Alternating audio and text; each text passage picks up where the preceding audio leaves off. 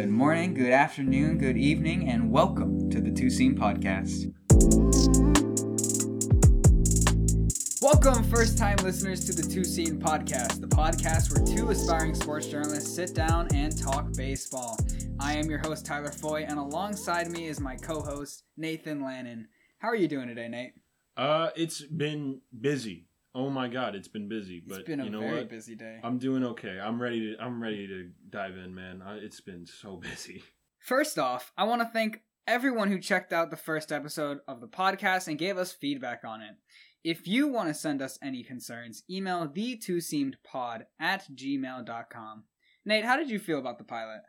How did I feel about? Oh my god, I th- I th- it was exciting. It was exciting. I, um, it was an exciting experience. I didn't really know what was gonna happen. I, I I just remember seeing it on Spotify and thinking, God, this is cool. We have a podcast, and Like, it's on is- Spotify. it's on Spotify. That's It's insane. that's such a start, you know. And the topic for this episode is going to be an analysis on the offseason in general for every single team in the MLB, starting from the West and moving to the East. And I think the only way to really start this podcast off is I think we got to talk about the World Series champs and how, what they did this offseason and Yep. to try to combat, kind of go back to back. Yep. The rich get richer. I mean, the rich just get richer. I mean, Trevor Bauer. I mean, like they were a World Series champion without Trevor Bauer, and to the and to their critics that say, "Oh, well, it was a sixty game season. It was a shortened season. Could they have sustained it for a whole season?" Yes, they've been to two World Series, two consecutive World Series prior after missing out in 2019 to the Nationals. And I will say, as a Mets fan, losing uh, Trevor Bauer pulling a, the ultimate heel turn at the last minute, going to the Dodgers hurts.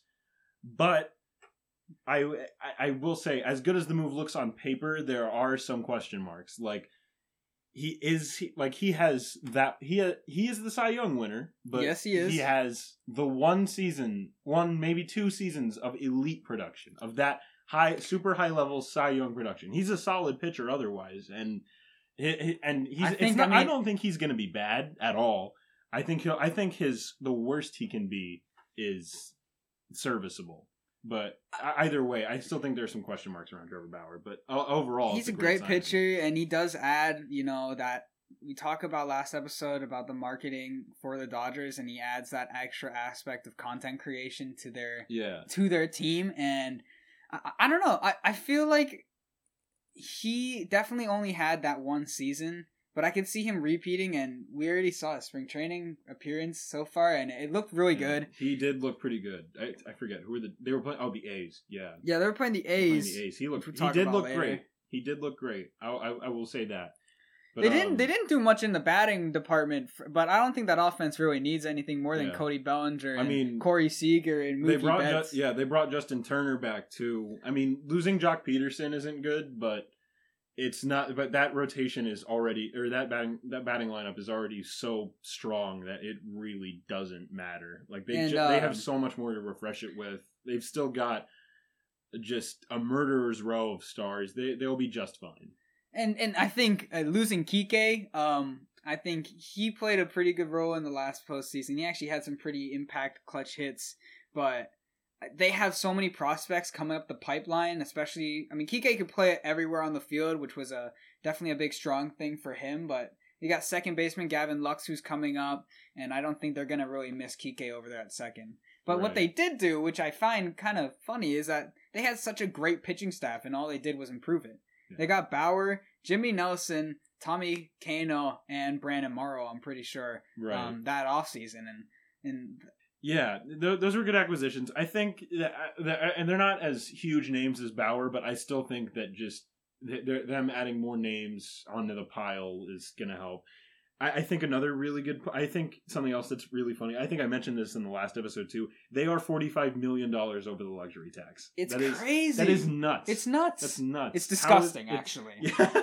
It's disgusting. It's disgusting. Oh my gosh. And if the Dodgers go on and win this World Series again, I might have to campaign that baseball is a pay to win sport.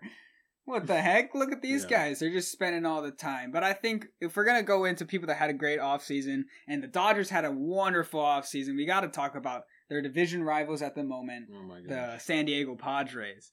I mean- just bombs away with the moves. Like, Talk about trying to win, yeah, playing for a ring. they traded for they traded for Blake Snell and Yu Darvish within 24 hours of each other. And then got Like, Joe Musgrove also yeah. to that. Joe Musgrove in that three Rotation. team deal with the Mets and Pirates. Like they dropped like I saw Bleacher like Bleacher Report dropped them from the number seven farm system to twenty one with all the moves they made. Yeah, and the Yeah. Blake Snell deal and the Yu Darvish deal, they gave away four, eight players just on those two players alone. Yeah. So you know they and I don't exactly remember. Do you remember how many players were given away for Joe Musgrove? Oh, I know Oh, Joey God, no, Lucchesi, but I don't remember Yeah. who came from the Mets. Because I, I know there was players that came from the Mets in that deal, uh, and I don't know which ones came from the Padres. But I mean, just so many prospects traded away. yeah. But I don't think they gave away any of their top guys, which is really impressive. They didn't. Yeah, that's. I I will. I'm gonna have to. I'm gonna agree with you there that they didn't really like give up anything super super significant for what they got, and not only that they re and something else that. I mean, they also re-signed Tatis for 14 years, which I think, which larger point, I, I feel like there needs to be like a term floor Yeah. with the MLB because like 14 years is ridiculous. That's that is his entire career, and I haven't seen that the contract has any opt outs. But as but the Padres re-signing him is still a great, is obviously a great move for them. He's the face of baseball. He's I mean he's certainly playing like it. The Padres are arguably the most marketable team in the league. They had an off season to prove it.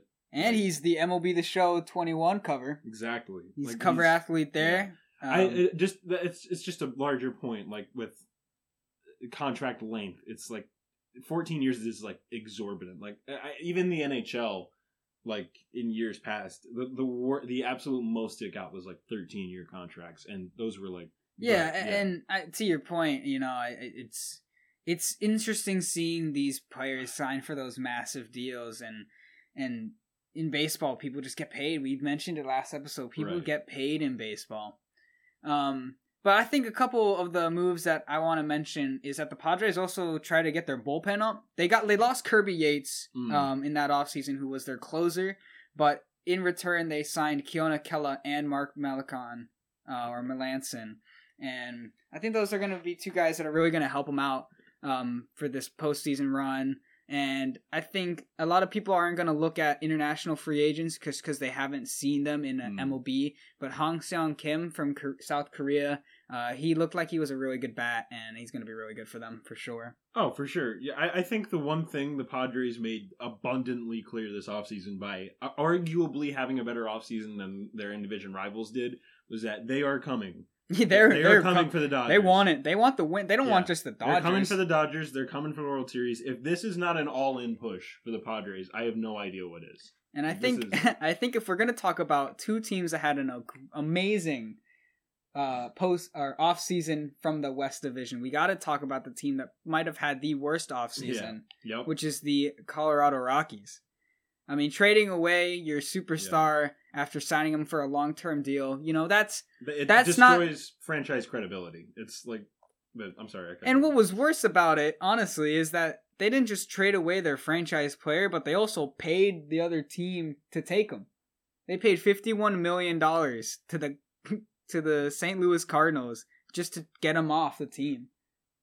It- it- keeping track, God, keeping track of the Rockies was so it was in in some ways fun this year because it's like, are, are they even trying? Like at this point, like their I don't front know. office, their front office was horrendous to say the least. I think like there there was like I remember seeing I forget who it was. I think it was their general manager like apologizing so much in a press conference. He's like, I'd fire myself too. And it's like, why are you even saying that? Like, y like you're literally in the position to do something, right? You're in the position to give your franchise and your regime credibility, and you're not.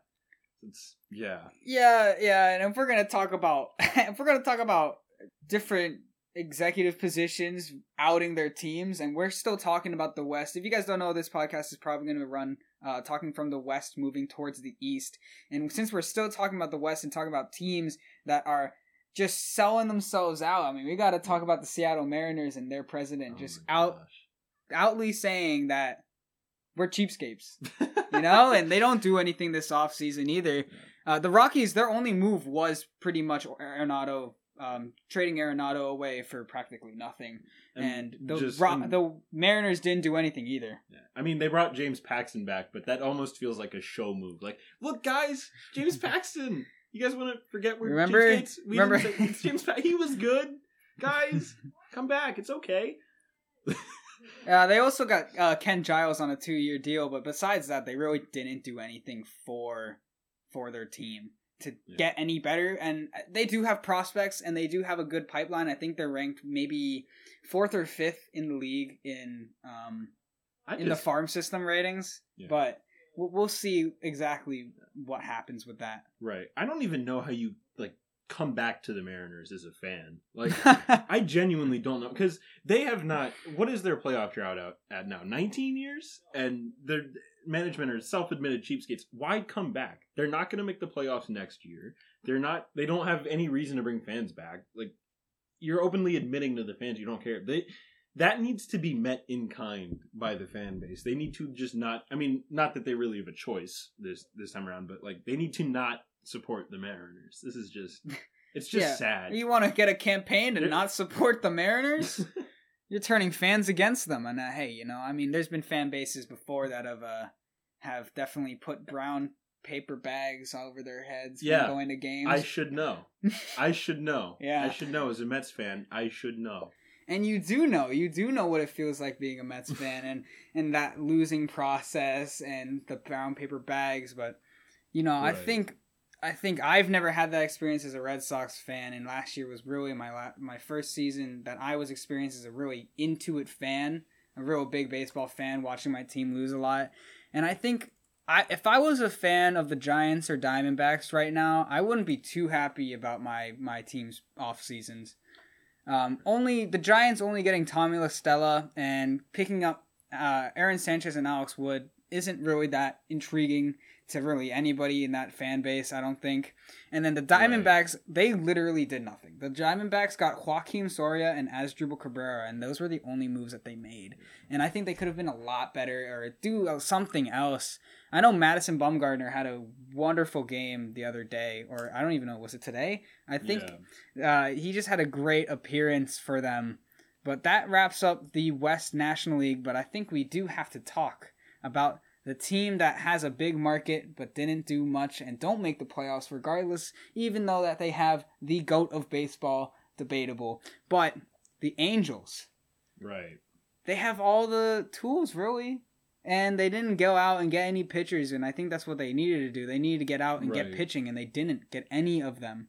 I don't. Re- yeah, I agree. I don't really see any reason why, like the why to think any more of the Angels than last year. I, I think they didn't add anything notable. I mean, they got Jose Iglesias. They lost Simmons. And they got Juan Lagares on a minor and and signed Shohei to a two year. It's like there's not really much to love about the Angels offseason. Yeah, there's. I mean, I mean, the worst thing is that Mickey Callaway still has a job there, but that's uh, A discussion Yeah. for another time, that's, really. That's, a, that's neither here nor there. I will say that, like, I, I, I don't know. There's there's not really much intriguing about the Angels offseason. I don't. th- I don't think it- the, it's just less excusable than a team like the Diamondbacks doing nothing because they have the resources. They've like they the Angels had a, an eventful offseason la- last offseason. I, they also whiffed. I also think it's notable that they did whiff on Trevor Bauer. Like they they had some key whiffs. And I think that's the way to describe every single American League West team is that it was just a boring offseason for them. Right. The Astros lost Springer, re-signed Brantley. That was pretty much all they did.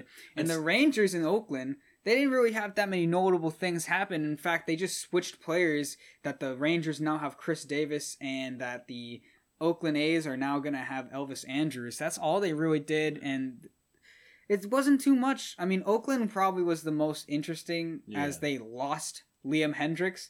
But I mean, that's being interesting in a negative way. Right. Uh, I will say in the AL in the AL West, I think I, I I will say this for the Astros that even though their offseason wasn't great or wasn't really that interesting, I think the Astros will take it considering their last offseason was a smoldering, smelly tire fire. It, was. I, I definitely. Uh, my last offseason as a Red Sox fan was definitely not up to my standards, and uh, I definitely take this offseason more. But moving on to the Central Division, as we're talking about a division that really didn't do too much, I think we should move on to the National League Central. Hmm. Um, because there were definitely things that happened for every team. And I feel like there's a lot of flip flopping between players in this division. But I just don't think that they did anything big. I don't think anything Right. major really happened in the in the NL Central besides Well- besides Arenado going to the Cardinals. That, was a that major thing. I mean, the Cubs trading Yu Darvish was big. mm, you're right about yeah, that. the Cubs trading Yu Darvish was And big. And getting was Joc Pederson. Yeah, those are two big moves. But beyond, and I guess getting Jake Arrieta back. But beyond that, there wasn't really too much in the NL Central. The Reds lost Trevor Bauer, but that was a foregone conclusion. And the, the Cardinals re- getting Arenado was huge. Also, they gave up relatively little, and as you said earlier, the Rockies paid them to take Arenado. They they did. paid them fifty-one million to get arguably the best third baseman in baseball.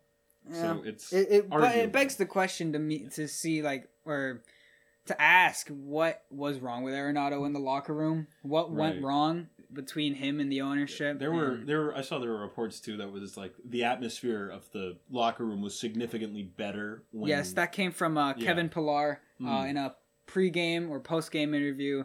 Uh, when Nolan Arenado went on the IL um, last season, um, he was gone for I think about seven games of the season, and Kevin Pillar openly said that the atmosphere was better when uh, when Arenado was not in yeah. the locker room for the pregame. People were just happier. So I don't know. Maybe he just holds them to a standard that a lot of the players don't want to play up to. I, I have no idea because I'm not a Rockies Right. aficionado, but I will say that it seems kind of like. Uh, all right, I I will say that I, I've seen this before. Like there was this video I saw of Arenado. I forget who he was screaming at. He was screaming at someone on the in the dugout. I Mhm. forget who it was, but only two, one of two things comes to mind there. One that he's like, I don't think he's a diva at all. I think that's that word gets thrown out, around way too much. Mhm. But that that's what one thing that can come to mind. And the other thing is that like he's the only one in that locker room that has any urgency or Uh-huh. has any need or has any desire to win. And I wouldn't blame him in that regard because the Rockies front office doesn't seem like it cares about winning. They were an, a completely uninspiring on the on the diamond product. Like it's just, I, I it, it's totally understandable why he'd be unhappy. But if if the atmosphere was better when he wasn't around, then that's just then that's a move you have to make. But you can't make it in the way that they did, the Rockies did, because Mhm. they got basically nothing. Right. They pay again. They paid the Cardinals to take him.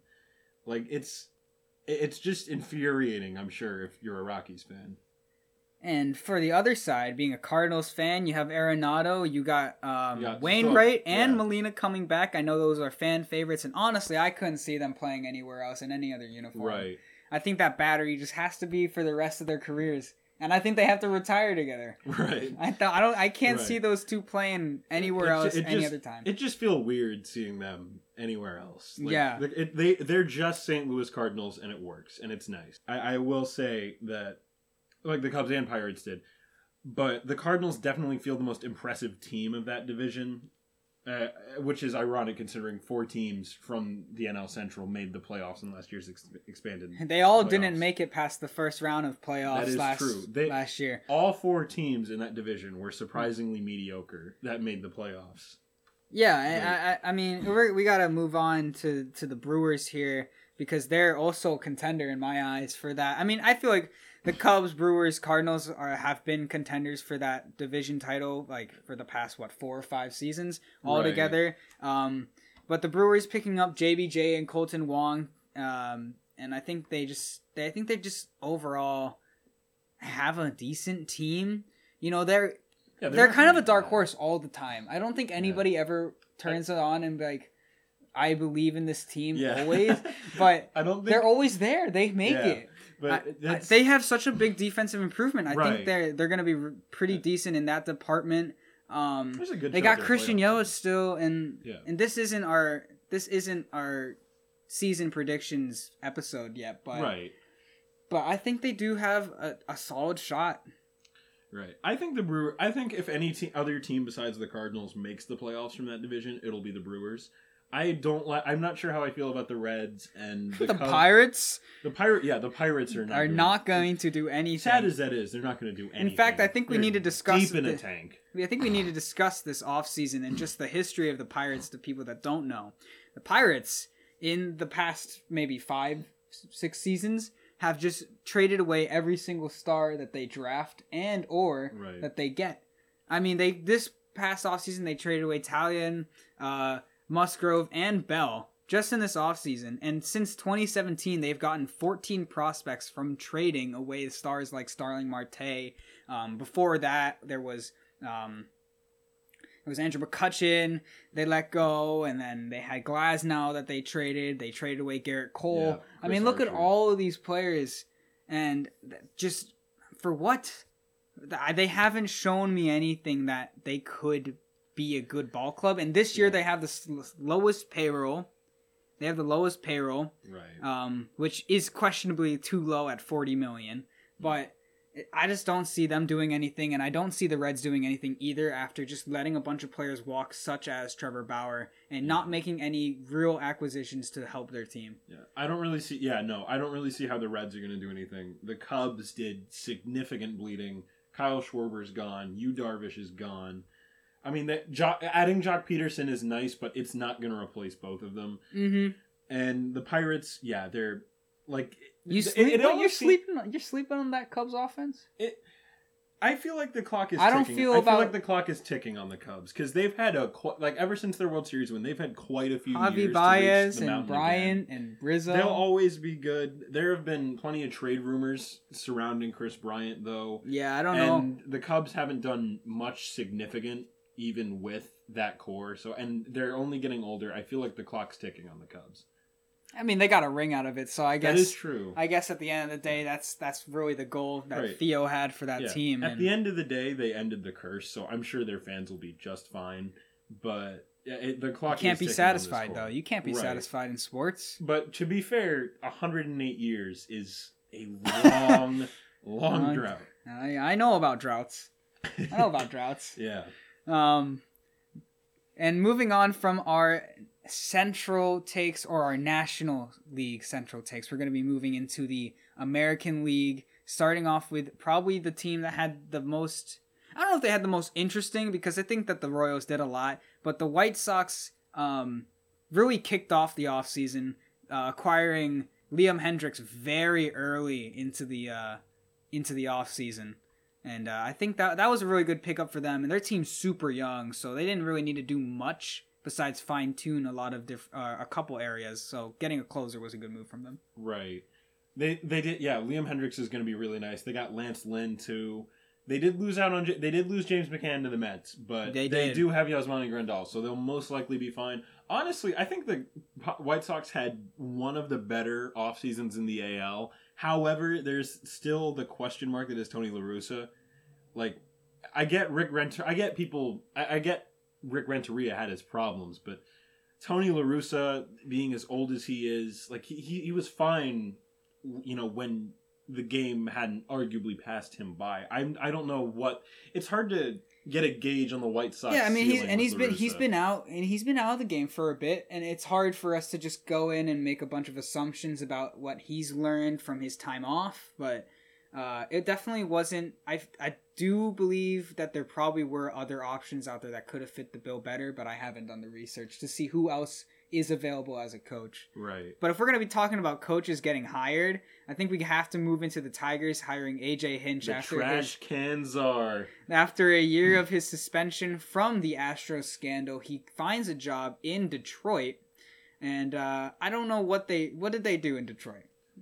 I mean, Ron Gardenhire retired, which was sad, but like eh, they they had a really uneventful offseason. They're still deep deep in a tank. They've got. I mean, they signed Robbie Grossman and Omar Ma- Mazara, but like, They got Jonathan Schoop too, and Yeah, Wilson Ramos. yeah, Those are pretty good yeah. veteran players. those are decent Um, veterans on on small deals. I feel bad for Nomar Like- Mazara. I mean, I like him as a player, and I like the way he, his swing is, and he's now going to be playing in uh in Detroit. In Detroit, yeah, they're they're not going to do anything for a while. I I, I think it's going to be a good day when they're good again, though.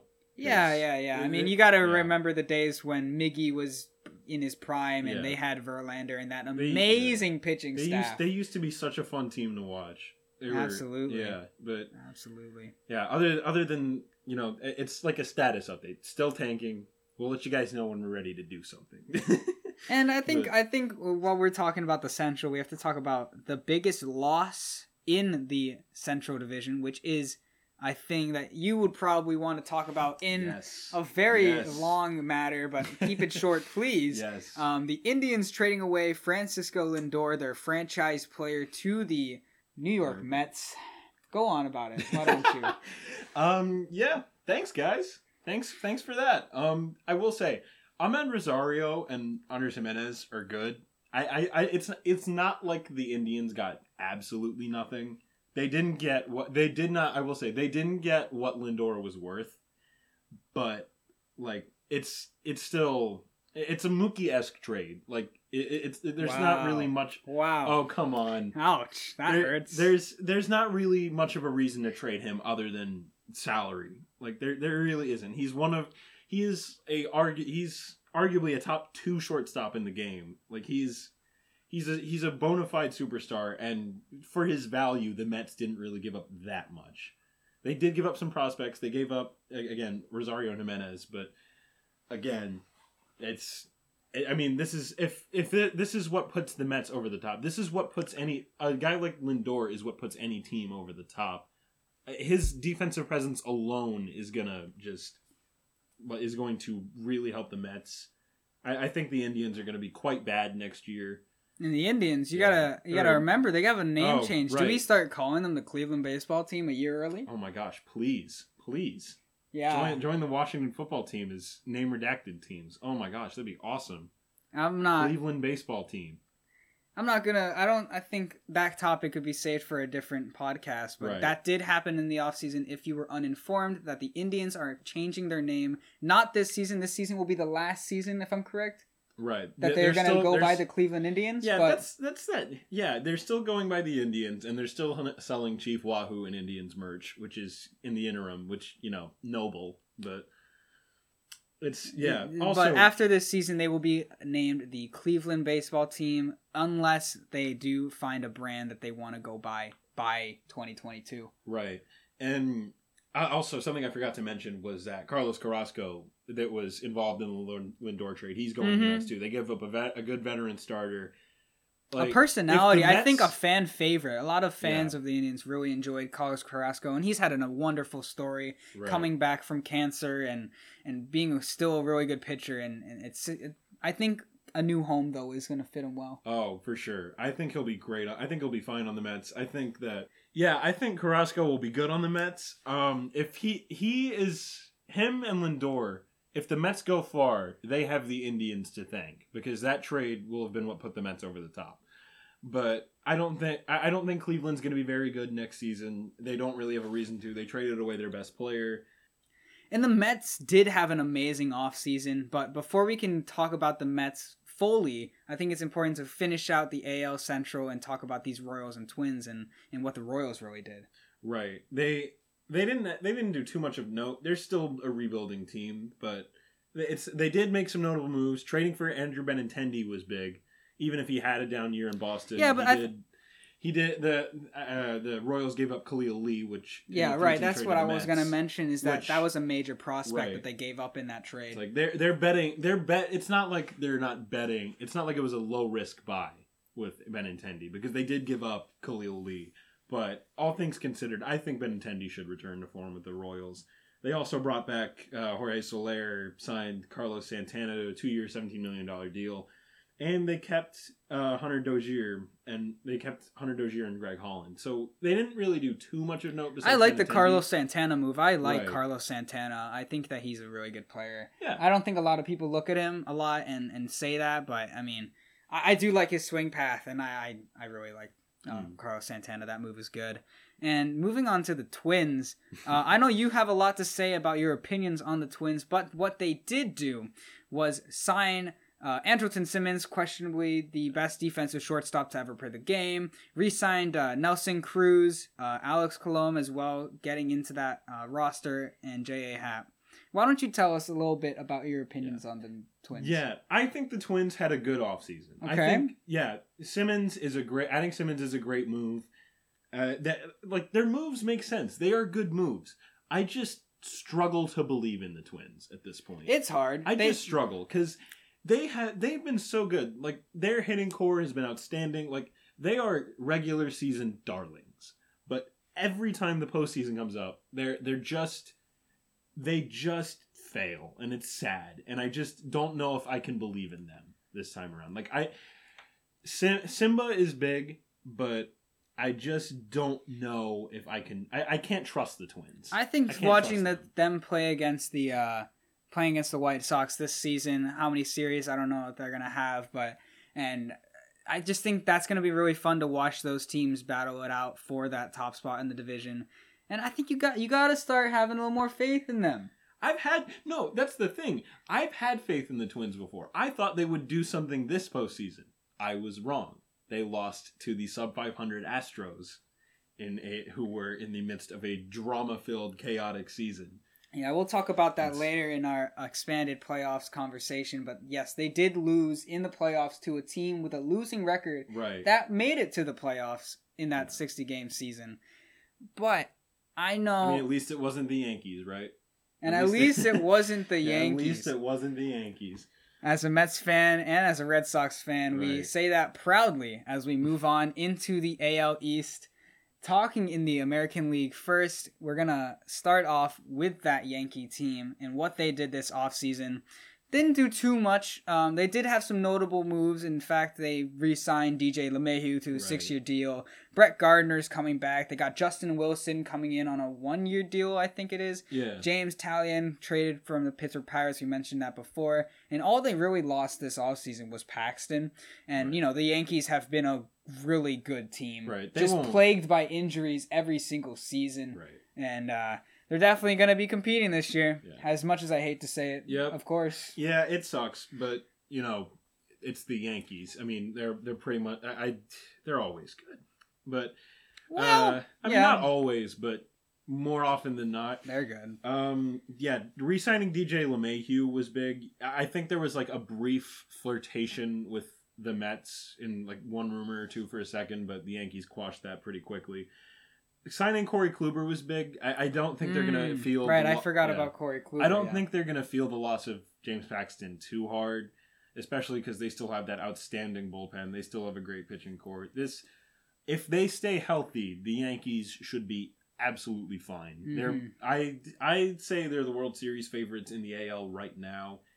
It, all things the same, no injuries. Uh, They they're How many probably seasons? fielding- How many seasons have we said that in a row, though? That's fair, but like, what? How many seasons? Starting seasons uh, anyway. Have teams looked better? You know. I don't know. It's I don't know, on, pa- on paper, the Yankees should have gotten to the World Series. and the Aaron Judge, he fixed his tooth gap. Tooth gap. so I mean, yeah, that's May- always good for yeah, him. may- maybe that'll maybe that'll be the spark the Yankees need. And I think as we talk about the Yankees, we to go straight to the rivals of the Boston Red Sox. And as a Red Sox fan, there was a lot that happened that might not have been talked about a lot, but so many of those players on that 2018 World Series team isn't on aren't on the team anymore. Right. We've lost Mitch Moreland this offseason. We don't have uh well, we lost him last season, but Right. we don't have Andrew Benintendi anymore. He's gone. JBJ is gone. That outfield is completely Yeah, gone Mookie, JBJ, and Benintendi are all gone now. from that Red Sox Yeah. lineup. But I don't think they had that terrible of an offseason. In fact, I think they had a very quiet yet successful offseason. Picking up uh, international star Sawamura. We did miss out on another Japanese international star that decided to opt in to play in Japan another year. Right. Um, I think he was going to be really good too, but it's it's a shame that he didn't want to come play for the Sox. And we also picked up Hunter Renfroe and prospect Ronaldo Contreras from the um, the Tampa Bay Rays. Got Garrett Richards for our uh, starting rotation. Franchy Cordero um, is coming over from that Kansas City trade, and we're planning on getting what I think it's about four two players Right. to be named later Yeah. in that trade alone that we they are going to pick from later on.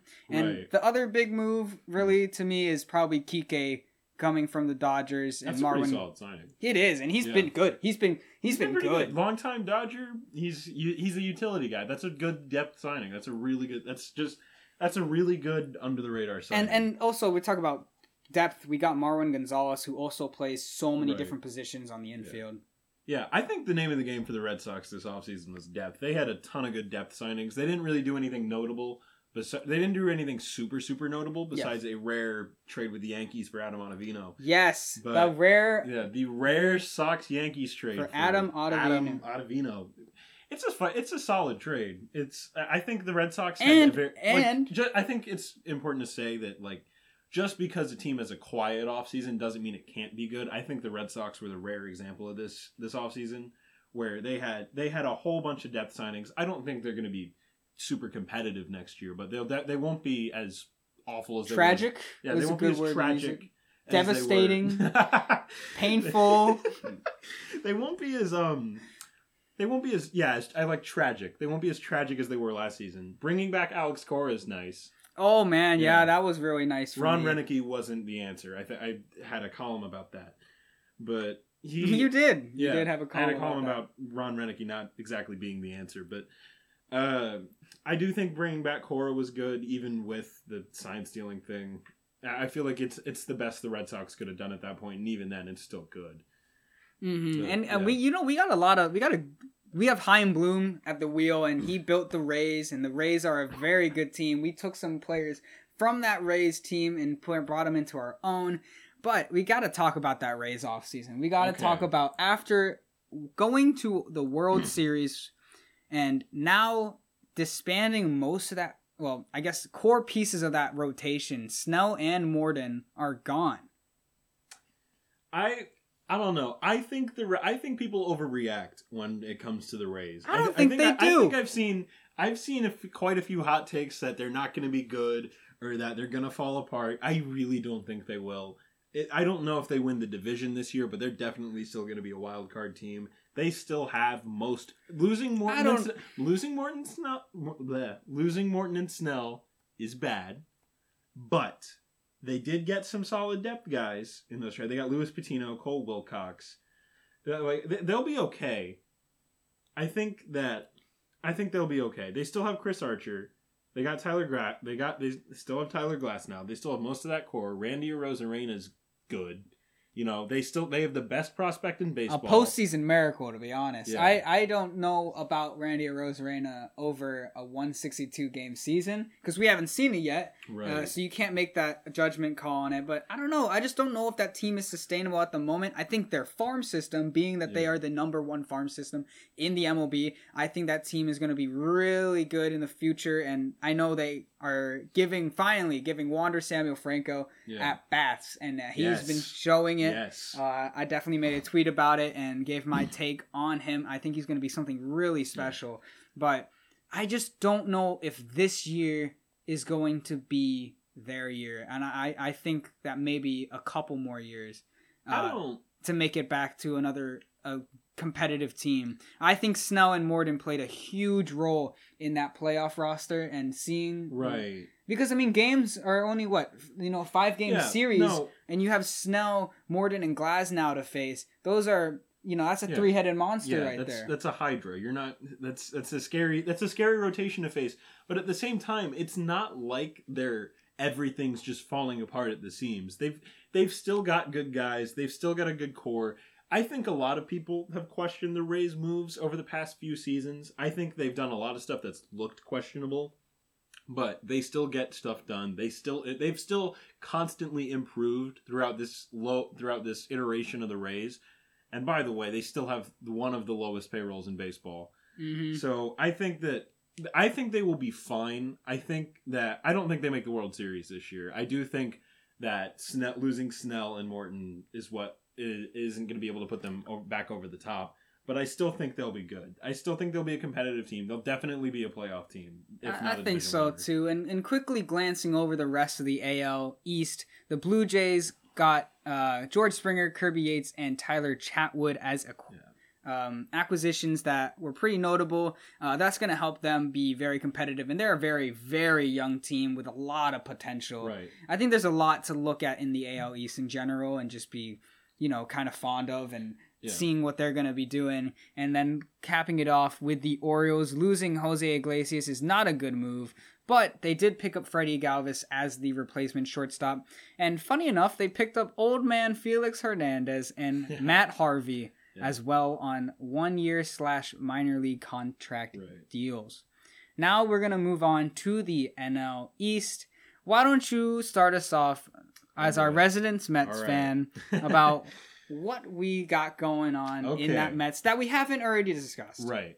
So obviously we have the Lindor trade, the the big, a big money move for the Mets. This Un- Uncle Steve's grand entrance trading for, for Right. Superstar for those- shortstop Francisco Lindor, For those of you who don't know, the Mets were bought out by Steve Cohen.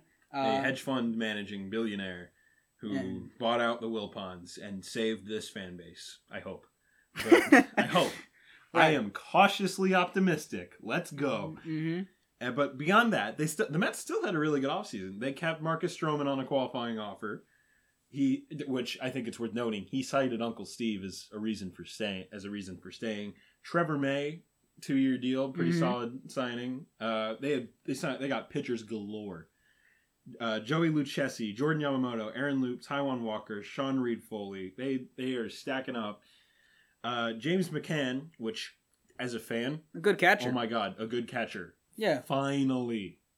Finally. We haven't had a good one since d'Arnaud. Like, oh my gosh, finally. I mean, Wilson Ramos was okay, but this is he's good. James McCann is like good. Yeah, no, I think James McCann's going to be extremely good for that that offense and for the pitching staff. Um, but I think we got to talk about all the rumors. I mean, Steve Cohen comes into office for that team, and all of a sudden, every single player is a Met. Every player is a Met. Everyone is a Met. Springer's a Met. buy- Bauer's a. Met, and not not really. Not all of them came down Yeah, there. they did whiff. They did notably whiff on George Springer and Trevor Bauer, which at one point seem at one point or another, both of them seemed like sure things. But I feel like that ignores the larger. I, I feel like that's an easy way to deflect from the larger point of the Mets offseason is that Oh yeah. on the field. no, they did great. They did great. Payroll wise, they are not going to be a laughing stock anymore. I hope. I hope. Well, I mean, if you talk Yeah. about being a laughing stock, I mean, it was it it did have aspects of being a Right. Mets off season. right? There was We still, did there have was the still sexual premium- misconduct uh, allegations on their GM, Jared Porter, that off season, and uh, you know, and Mickey Callaway as well, right. who isn't on the Mets anymore, but was former uh, manager for that team.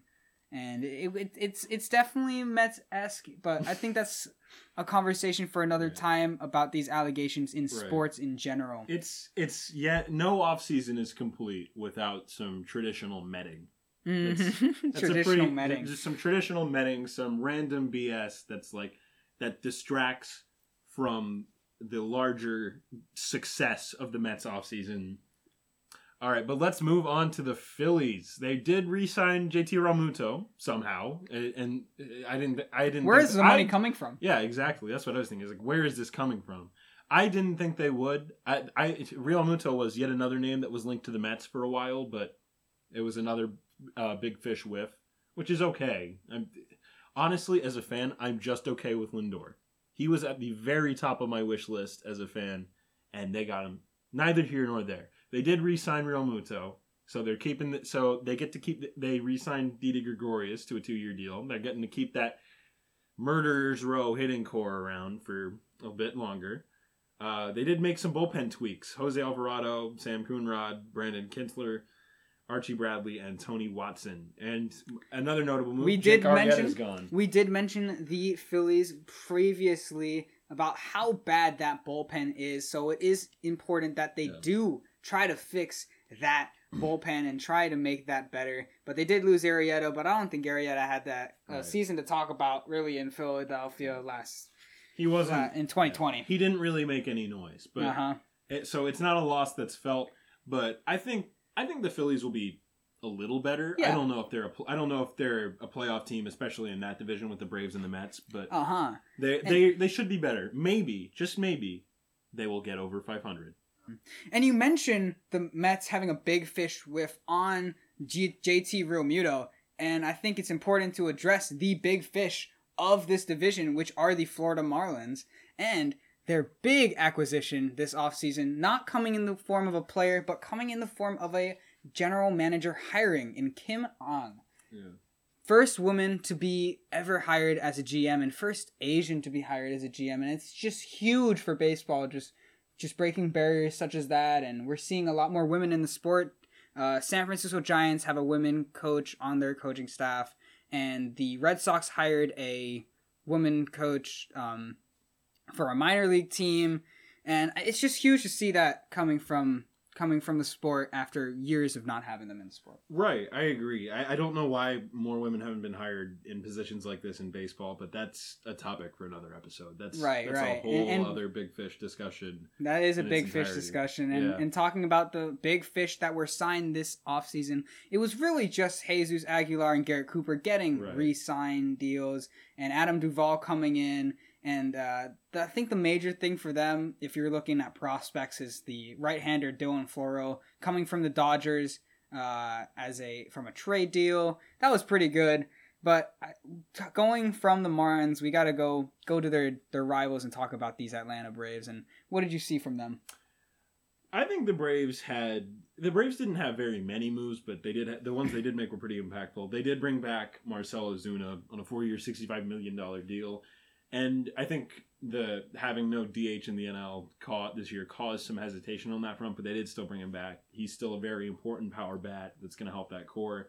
I think at they did get Charlie Morton, which was which they did big. get Charlie They got He's Charlie really good. Morton. Yeah. They got Drew Smyly, I, which are going to be good. Well, that's what they needed. They I mean, needed another talk- arm. The Braves needed another Yeah, arm. And Talk about that rotation. I mean, Yeah. they're gonna get their ace back, Mike Right. Soroka. They're gonna have Fried. They're gonna have Charlie Morton, and there's another guy that I'm missing out on. That's another really good pitcher in that team, but they're gonna be decent. They're gonna be really good. Yeah. I think so. And obviously, they played well. They got to the NLCS last. Yeah. um, off season or Last last season. postseason, and Yeah.